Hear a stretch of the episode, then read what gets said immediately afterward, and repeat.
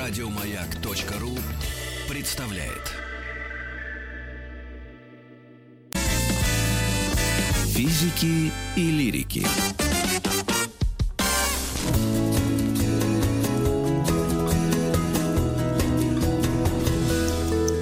Сто минут по О!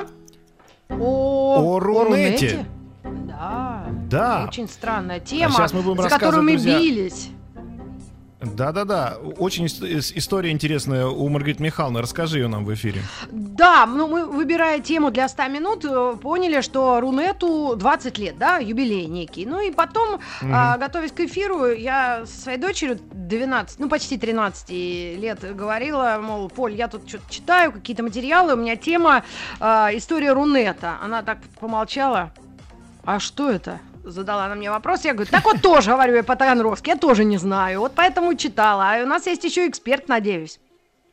Да, Леонид Юлдашев у нас в гостях, координатор клуба любителей интернета и сообщества, исследователь истории интернета. Здрасте, Леонид. Здрасте, Саша, Рита, привет. Привет. Ой, какой звук А, хороший. значит, вот как с Леонид. интернетом связан человек, сразу звук хороший, вот, да? значит, у него и звук хороший сразу. Отлично. Значит, Леонид, я Так. сейчас скажу слово, которое напугает и Маргариту Михайловну, и она скажет, ой, что это? Ну, а мы с вами, наверное, с него начнем. Итак, э, давайте вспомним, что был такой Фиднет. Да, Фиданет, да-да. Помнишь такой, Маргарита Я Михайловна, нет. Фидонет, Я- помнишь? Нет, Вот. нет. А Леонид помнит. А ну. Ну, я помню Вам не, слово. не- не- не сам по себе, в смысле, что э, я не был его пользователем, но я, конечно, видел э, картинки, разговаривал с людьми, которые им пользуются. Э, до сих пор же он есть. Да. Мгм. Что это Да такое? Это, это был прародитель Рунета нашего. Алло. Алло. Вот Звук виноват, Леонида виноват. Э, Ой, это Леонид, я щелкнул да. не туда. Э, значит, э, это Не была туда, другая больше компьютерная тут не сеть, трогайте их же было больше место. одной, э, которая довольно сильно отличалась от интернета, особенно э, от того, который мы сейчас знаем и по умолчанию представляем себе э, в голове, когда говорим слово интернет, потому что там были очень строгие ну, вернее, более или менее строго соблюдавшиеся полиси, то есть некоторые внутренние правила. Там был, Мгм. например, запрещен флут, то есть сообщение не по теме. Ой. Э, у каждой э, Это про конференции Фидонет это мы сейчас был- говорим. Да, про Фидонет, да-да-да. Э, Это была совокупность э, э, конференций. Конференция — это что-то вроде э, переписки по электронной почте между несколькими участниками, скажем, между 20 или между большим количеством. И Парни, а где он какие-то- существовал, этот Федонет? Я не помню. А почему я где была в это время? Хороший вопрос. В России он появился в 1990 году в Новосибирске. Появился О. первый узел. Мгм. И оттуда распространялся э, его э, распространение это примерно гаусиана, то есть растет вверх-вверх-вверх, а потом вниз-вниз-вниз, плавненько. Э, И пик в районе считалось- 95-96 год. А? Пик в районе 95-го года был у него, да? Да-да-да, то есть э, первая половина 90-х, и на самом деле в зависимости от города еще и подольше, э, Фидонет был довольно популярен, потому что там можно было, собственно, переписываться, там можно было обмениваться файлами, э, там действительно была некоторая культура дискуссии, и вот нам рассказывали, что э, наши информанты, мы с э, коллегами по клубу любителей изучаем историю интернета и разнообразие интернета в России.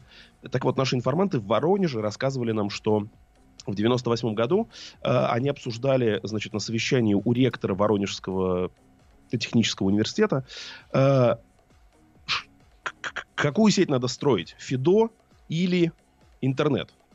И Мгм. довольно много было голосов за ФИДО, потому что он дешевле и быстрее. Мгм. То есть еще есть в надо 98 сказать, году что- до конца не было понятно. Да.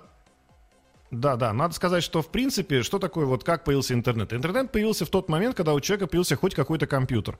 Первоначально компьютеры были на системе MS-DOS, и как раз под эту систему, я так понимаю, Fidonet был прекрасно приспособлен, так? Да-да-да. Да. Соответственно, с, с ростом э, технических возможностей, с появлением э, операционной системы Windows, да, люди стали хотеть чего-то большего. И вот э, где вот произошел этот перелом от вот этого Фидонета, который, по сути, был таким полуподпольным интернетом все-таки, да, э, к выходу уже в нормальное наше рунетовское пространство. Тут еще отдельно интересно, что эти сети не расположены как бы друг за другом. Они существовали параллельно и довольно сильно отличались. Фидо всегда было сообществом. То есть, чтобы подключиться, ты должен был прийти к админу. Ну, то есть, у тебя должен был быть э, э, кто-то знакомый из этой среды, и он тебе Мгм. говорил, админ нашего города, админов в городе могло быть 1, 2, 3, в Москве наверняка сильно больше, но вот в городах, в которых мы были миллионниках, их было 2-3. Ты приходил к админу, Так. ты приносил ему пиво обычно, значит, и он устраивал тебе устный экзамен на, на, на знание полисис. Ты рассказывал, да, Ух вот ты. запрещен флут, надо, значит, эм, э, уважительно разговаривать, там где-то запрещен мат и так далее. То есть э, знание внутренних правил Фидонета. И дальше админ говорил, все, я тебя беру, но дальше он нес за тебя ответственность. Потому что если ты вдруг Круто. начинал нарушать правила, админу могли на тебя пожаловаться, и он мог тебя Так. вполне себе, даже в крайних случаях он мог тебя отключить. Так я за понимаю, то, Лень, что ты так себя значит, ведешь.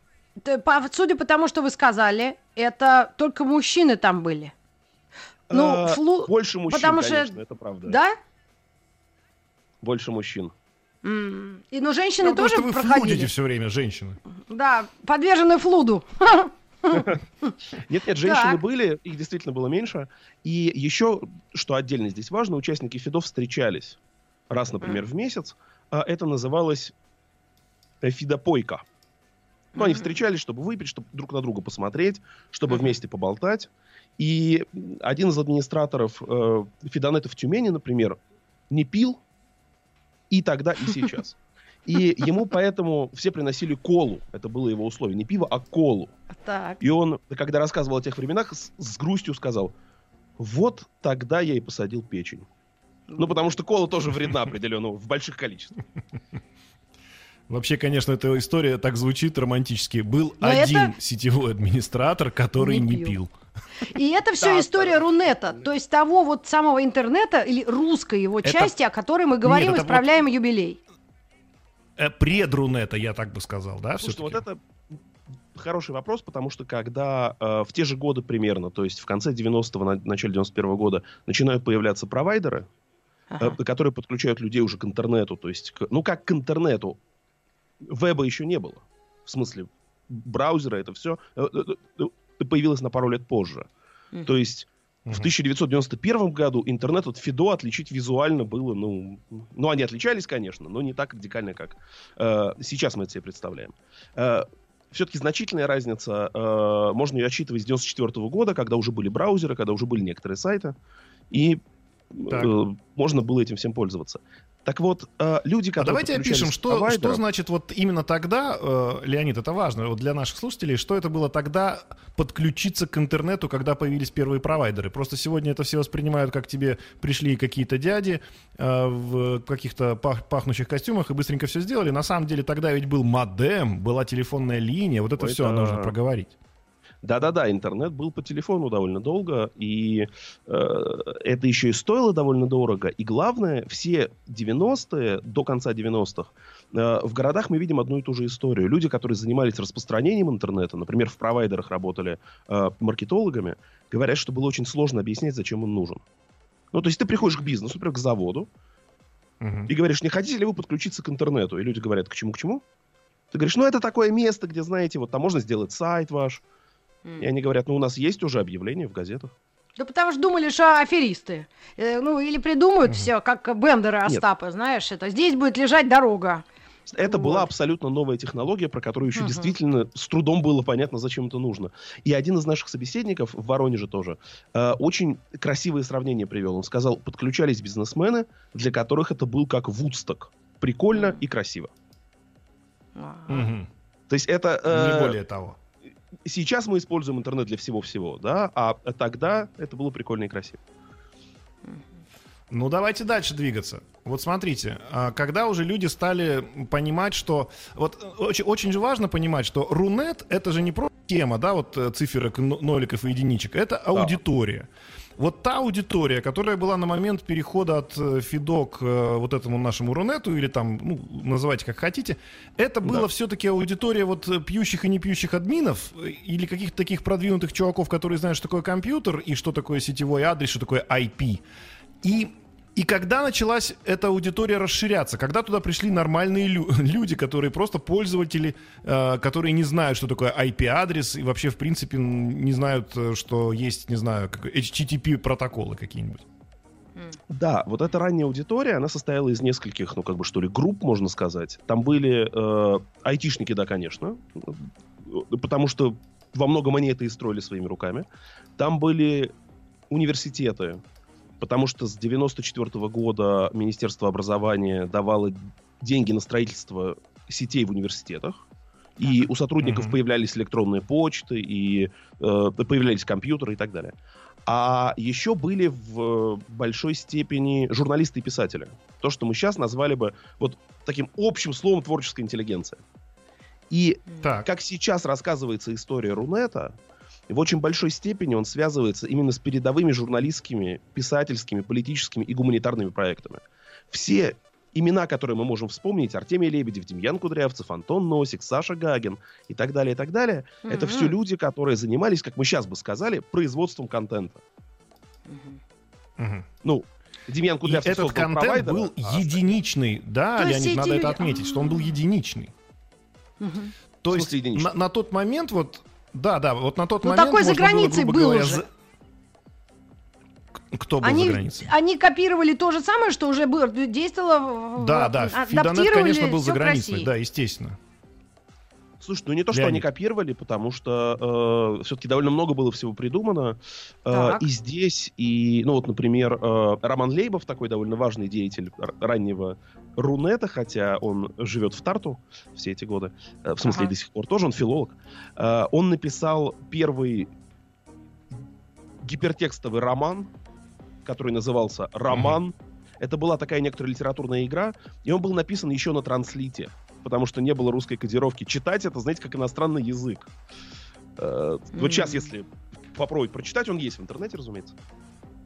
И там mm-hmm. было Да-да-да. большое количество, например, игр, скажем, тот же Лейбов, представлял себя как секретаря, профессора, э, э, секретаря, э, пенсионера Мая Ивановича Мухина. Mm-hmm. Создавались такие виртуалы, виртуальные личности, со своей биографией, со своей спецификой, со своим характером. И вот от их имени люди выступали в интернете. Скажем, э, это была такая, ну, российская штучка. И, и еще очень важный момент, момент перехода, вот тоже, Леонид, давайте мы проговорим его. А для того, чтобы раньше пользоваться интернетом, да, ну так глубоко, нужно было не, необходимо было знать английский язык. Вот вы сказали про транслит и про то, что кириллицы как таковой не было. Человек не мог по-русски кому-то что-то написать, да, то есть, ну, скорее всего, они, конечно, писали, но нужно было понимать, как кодировку а, поставить, как это нужно раскодировать и так далее. И когда уже мы полностью русифицировали этот интернет, который мы сегодня называем Рунетом? А, это э, э, э, произошло, собственно, с распространением Unicode. Это мы говорим все-таки уже о начале второй половины 90-х, пожалуй, вот так. И все равно, mm-hmm. то есть это 96-97 года, и все равно 95-96. И все равно, что важно, э, довольно часто ты должен был сам, например, выбрать кодировку на сайте. То есть это сейчас мы открываем сайт, он просто открывается. А тогда ты открываешь mm-hmm. сайт, у тебя внизу есть четыре варианта кодировки.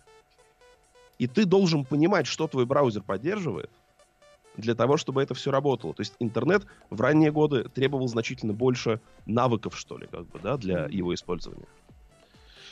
Вот говоря про сегодняшнюю цифровую, как раз, э, как она называется? Грамотность. Грамотность, ну, да, да, да. Грамотность, да. То есть сегодня цифровая грамотность опять э, требует э, от человека каких-то знаний, а так не мог получить доступ без этих знаний, правильно? То есть mm-hmm. ты просто не мог физически прочитать сайт, если ты не знал, какую кодировку выбрать.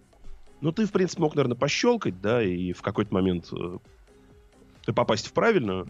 Но да, вообще все, конечно. Ну, надо было это... знать, куда тыкать, да. Надо было вот знать, же. да, то есть все требовало определенно. Давайте мы через некоторое время у нас будет перерыв на новости, мы потом пойдем дальше. Вот сейчас э, как, назовите да, еще да. раз вот список тех людей, которые были тогда звездами интернета. Я, насколько понимаю, они создавали штучный контент в том плане, что за неделю сегодня это представить практически невозможно. За неделю они создавали столько, что это все можно было, например, сделать э, там в воскресенье, обзор всего, чего, что появилось в интернете за неделю. И это было вполне себе э, обозримое э, множество. То есть сегодня невозможно обозреть даже, что появилось за час в интернете, а тогда раньше за неделю появлялось довольно немного. И вот эти, эти имена и фамилии еще раз давайте мы назовем. Да, э, в большой степени э, это все э, связывается с именем э, Демьяна Кудрявцева и Емельяна Захарова. Это два э, бизнесмена. Емельян Захаров сейчас э, галерист. Э, Мгм. Демьян Кудрявцев был э, владельцем газеты «Ведомости». Э, они создали провайдер Cityline в Москве.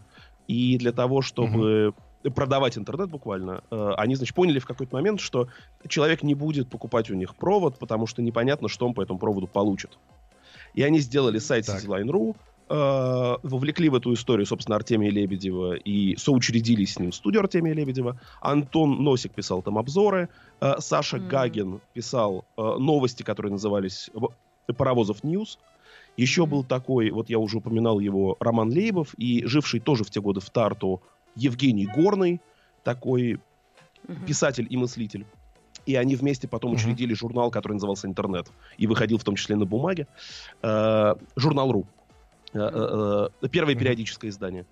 И э, еще было какое-то количество имен, связанных с российской миграцией в Америку и в Израиль, собственно, и Антон Носик вернулся из Израиля. Да, он вернулся, Да, но, к сожалению, того, он умер как несколько лет Да, к назад. сожалению, он умер. Да, его нет уже. Друзья, давайте сделаем небольшой перерыв. Да. Оставайтесь с нами, говорим о рождении русского интернета, Рунета, как мы его называем. Сейчас мы с Фидо разобрались, и дальше пойдем через новости и новости спорта.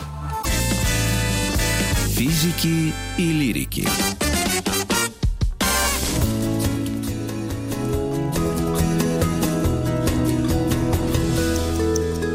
Сто минут по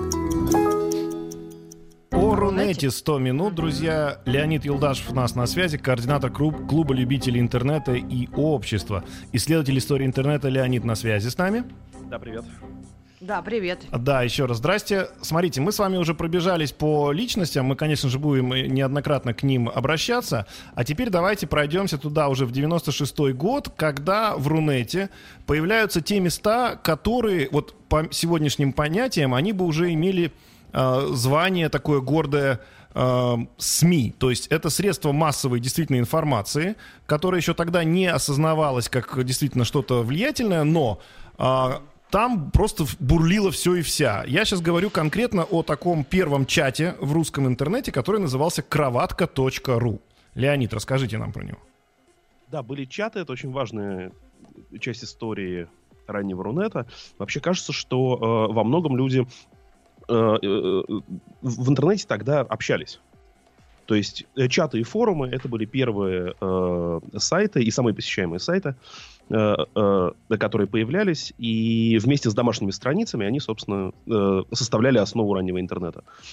Э, э, Чат Кроватка был федеральный, у него была, в смысле общероссийский, у него была специфика, что там было общение на эротические темы, темы, связанные со свиданиями и знакомствами. И люди вполне себе там знакомились, и из этого потом вырастали отношения. Э, В городах, значит, где мы бывали, были собственные чаты. И э, в Томске, например, их было четыре э, городских чата разных со своей спецификой. Один студенческий, другой общегородской, третий еще какой-то. И очень интересно, что э, в городах нам э, говорили, почему, говорили наши собеседники, почему мы не пользуемся общероссийскими чатами. Потому что вот если я в Воронежском чате или в Томском, то мы в пятницу можем встретиться и выпить пиво все вместе. То есть выйти в офлайн, как бы, да? А если общероссийский чат, ну, мы же не встретимся никогда. Ну, в смысле, не никогда, но там в пятницу не встретимся. Леонид, И а как- о каких важно. годах мы говорим? Вот, и, э, Э, вот тут 96-й. Да, это мы говорим... Э, Начало. 96-98 вот эти вот годы. А, поняла. Вторая половина Мгм. 90-х. Так. И, собственно, в, вот в- в 98 году, если мне не изменяет память, э, появляется сайт Политру, э, основатель которого Дмитрий Ицкович, тут- тут многим москвичам э, известен сейчас как э, совладелец сети рюмочных э, Зинзивер и так далее. И вот это был первый Мгм. сайт с э, э, регулярным обновлением. То есть с постоянно обновляющейся лентой. Мгм. Это в те годы было вау.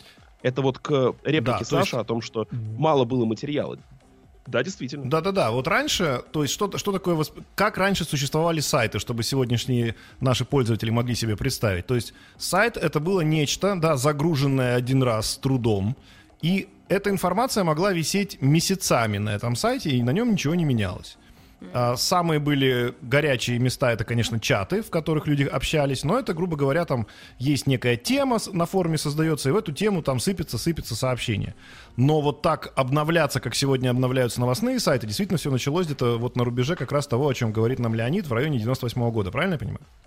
Да-да, и э, тогда это выглядело абсолютно экзотикой. Что? Мгм. А вот так и в еще это же можно, время появляется, насколько я понимаю, mail.ru. Вот первая бесплатная почта.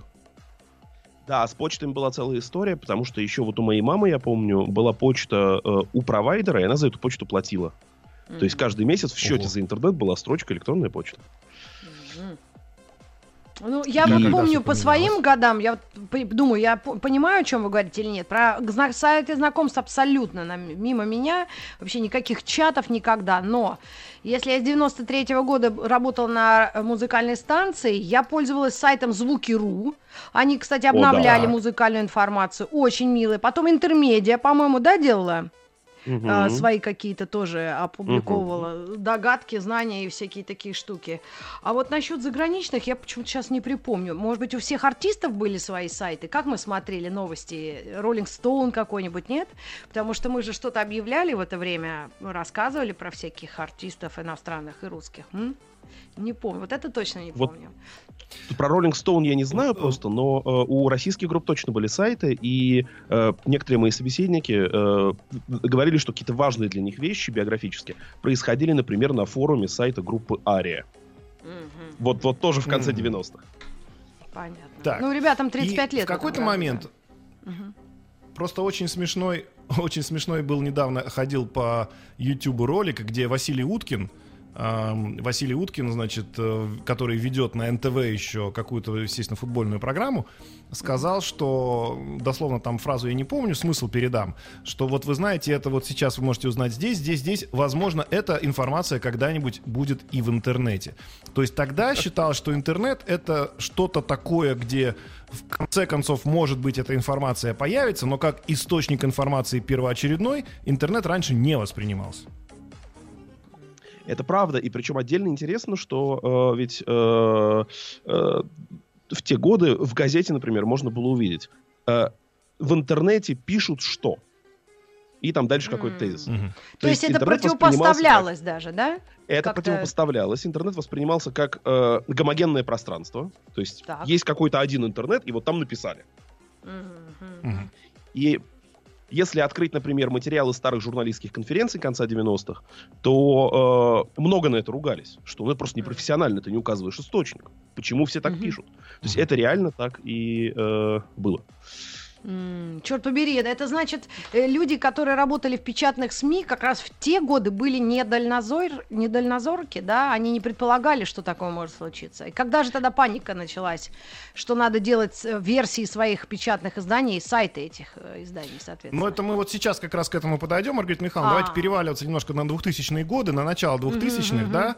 И действительно, потихоньку у людей начали появляться уже э, доступ в интернет не только через модемы, но и появились линии, да, те самые подключения. И увеличилась скорость, но еще по-прежнему надо понимать, да, чтобы мы говорили про трафик, что скачать MP3 файл, например, это было событие дня. Ни Да. о каком видео Ночью тогда речи во не много. шла. Ну или ночи, да. Много. Это правда, и э, скорости были довольно маленькие, и в действительности э, скачок э, скоростей происходит уже в середине нулевых. То есть э, нулев- э, первая половина нулевых это в большой степени все еще ADSL. То есть это та же самая телефонная линия, телефонный провод, но скорость не 64 килобита, а 2 мегабита. Я не знаю, говорит ли это что-то нашим слушателям, Мгм. но э, могу сказать, что вот у меня дома сейчас э, скорость интернета 500 мегабит. Вот а, а, в 2003 году она была в получается 250 раз меньше. 250 Подожди, Леонид, еще такой вопрос и к тебе, Саша, или к, Леониду Юлдашеву, нашему гостю. Скажите, пожалуйста, а э, мы вот Рунет и заграничный вариант, э, э, он параллельно шел все-таки, или какая-то была дружба, или обмен технологиями, или это все как-то вообще, как сейчас в Китае у них свое какое-то там э, шеб- шебуршение, правильно? То есть почему мы отли- а- отделяем Рунет? Это только потому, что домены были РУ, КЗ, УКР или там что-то такое? Слушайте, вот И тут я хотел бы сказать пару слов, э, э, Да. потому что это довольно любопытный сюжет. Э, Действительно, под словом Рунет понимают несколько разных вещей. И Ага. русскоязычный интернет, то есть все, что на русском, без относительно Так. того, где он находится. И вот эта вот совокупность доменов. э, РУ, СУ, РФ, э, э, казахские, украинские. Э, Да-да-да. Хотя в, в- в Казахстане, кстати, был свой нет, он назывался э, Казнет, разумеется. А. А, И, например, э, э, просто зону .ру очень часто понимают. Вот когда э, премия Рунета появилась э, в 2004 году, э, они говорили э, российскому э, э, э, Рунету 10 лет. Это Мгм. Чему 10 лет? Э, э, доменной зоне .ру 10 лет. Но при этом, э, если мы обратимся к списку персоналей, которые я назвал, то мы увидим там людей главным образом, э, э, людей из сайта главным образом из Москвы и Питера, Тарту, э, Америки и Израиля.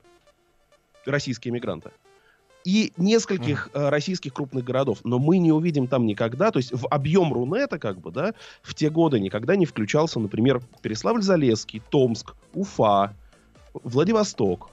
И в городах мы видим, что были совершенно другие неты, которые были основаны либо как Рунет, также на языковой и национальной идее.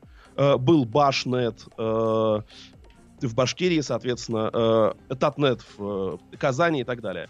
Либо на городской идее, Краснет в Красноярске и Мгм. э, Нованет в Новосибирске, либо на идее э, э, город плюс инфраструктура, вот как в Томске, э, э, э, Танет. И там мы видим абсолютно Мгм. другие имена и абсолютно другие истории. Так, например, э, в Переславле одну маленькую короткую э, байку расскажу. Мгм. Э, Да. Э, Интернет в городе появился в Институте программных систем. Это научно-исследовательский институт Российской Академии Наук, э, который занимался и до сих пор занимается суперкомпьютерами. На карте исследовательских центров суперкомпьютеров это очень важное место. И там был такой Евгений Потаракин, он сейчас живет в Москве, э, который э, провел интернет в тамошний детский сад, например. И э, сотрудники университета, они первые в городе получили интернет во многом потому, что на них все это еще и тестировалось. Могли вечером открыть сервер детского сада и посмотреть на те рисунки, которые дети на компьютерах там рисовали. В детском саду и в школе Это там. какой год? Э, это э, Потаракин начал устраивать к- к- компьютерный летний лагерь в 88-м. То есть вообще еще до всего. Ого. И детский сад они подключили, по-моему, в 94-м, то есть тоже очень рано. Соответственно, э, в городах мы увидим абсолютно другие истории. И здесь, как мне кажется, важно помнить, что Рунет — это не весь интернет в России. Это некоторая его часть, и недаром мы э, больше будем говорить о Москве и Петербурге, чем о других городах, когда говорим Ой. Алло, алло. Алло, алло, Да. алло. Ага, Ле- Леонид, не нажимайте звук. больше туда, куда Мгм. нажимали. А, Мы сейчас э, плавно перейдем уже к нашему сегодняшнему дню, и надо сказать, что, наверное, здесь мы не можем не сказать о таком явлении, как социальные сети. Это уже близко к сердцу наших слушателей, это уже все понимают, о чем речь, но ведь действительно когда-то все началось, и когда-то появился тот самый ВКонтакте, который является, я так понимаю, пока у нас крупнейшим в России, да? А, Леонид может меня поправить. Потом к нам пришел Facebook, потом что у нас еще всякие там, ну, Инстаграм это уже совсем сегодняшний день, и вот, наконец, там YouTube как венец э, сегодняшнего общения, да, среди молодежи в частности. А, но об этих всех э, аспектах мы поговорим сразу после рекламы. Друзья, оставайтесь с нами. У нас в гостях Леонид Юлдашев. Мы говорим о становлении Рунета, и практически сейчас будем уже говорить о его современном существовании. Реклама, вернемся, оставайтесь с нами.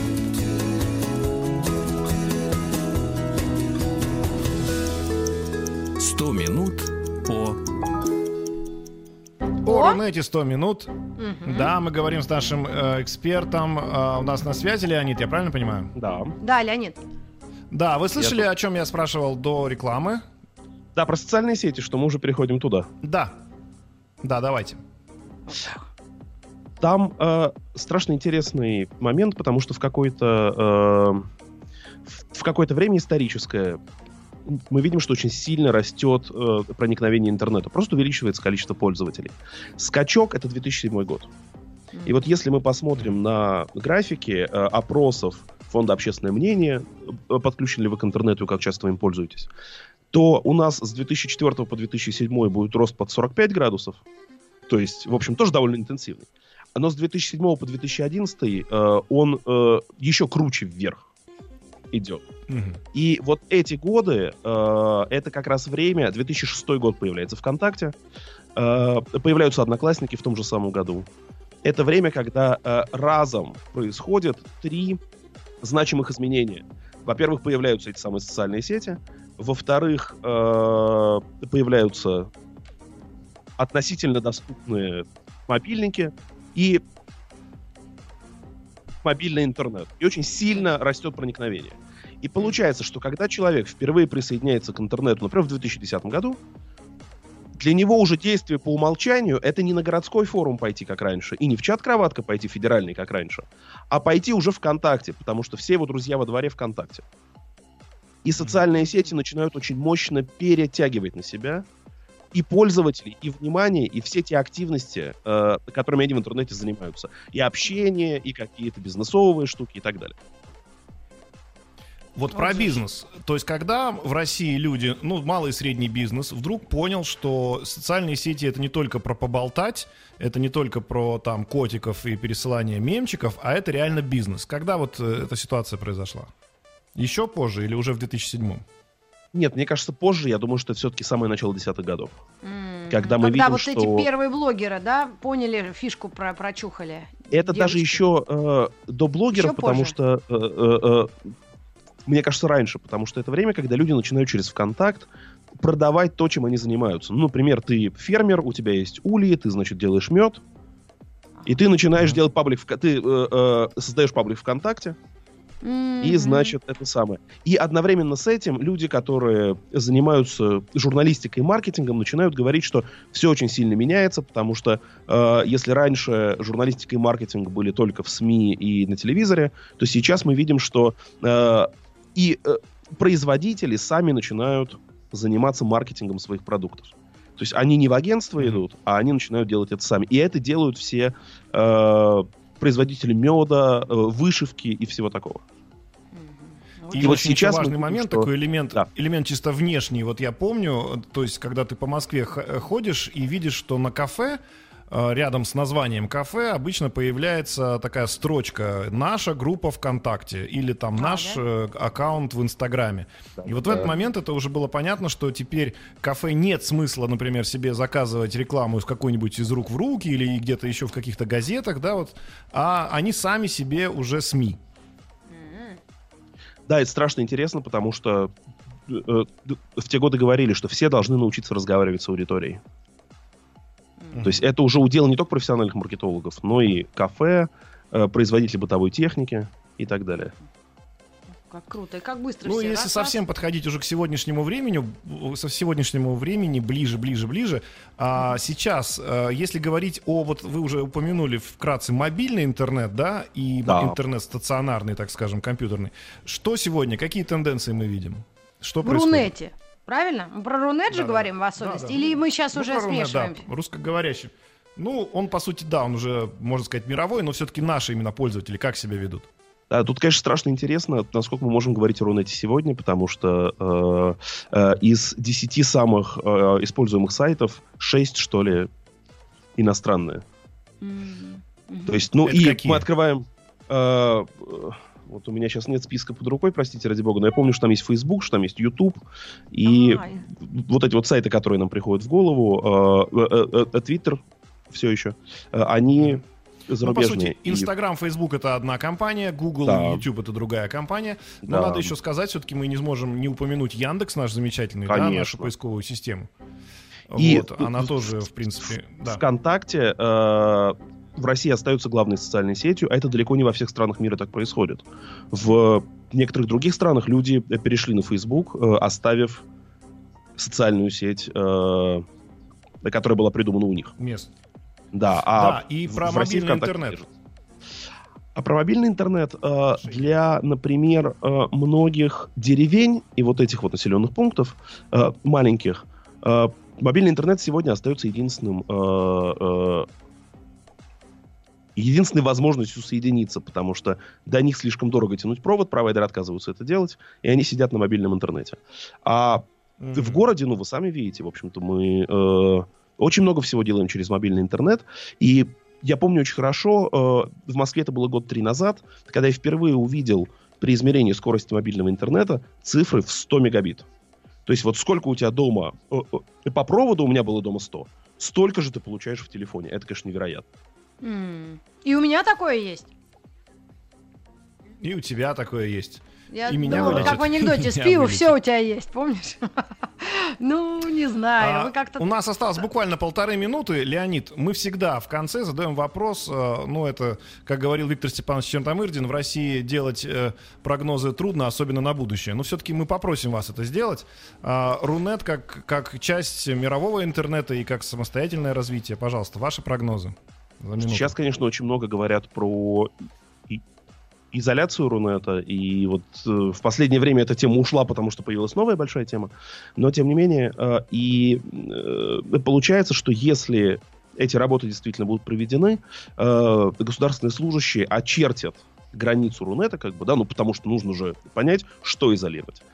И это отдельно любопытно, потому что вот э, мы сейчас с вами говорим, да, российский интернет это, это, это часть 20 мирового, секунд.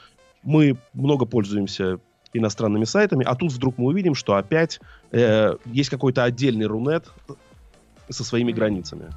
Впрочем, надеюсь, Я что надеюсь, этого не не произойдет. Да. Не произойдет, да. Ле- Леонид Юлдашев у нас был в гостях. Спасибо вам огромное. Спасибо, мы говорили Леонид, сегодня о огромное. развитии нашего интернета. И до сегодня до вечера мы с Маргаритой Михайловной к вам придем. У нас будет новая рубрика. Оставайтесь с нами в подмосковных вечерах. Слушайте нас. Еще больше подкастов на радиомаяк.ру.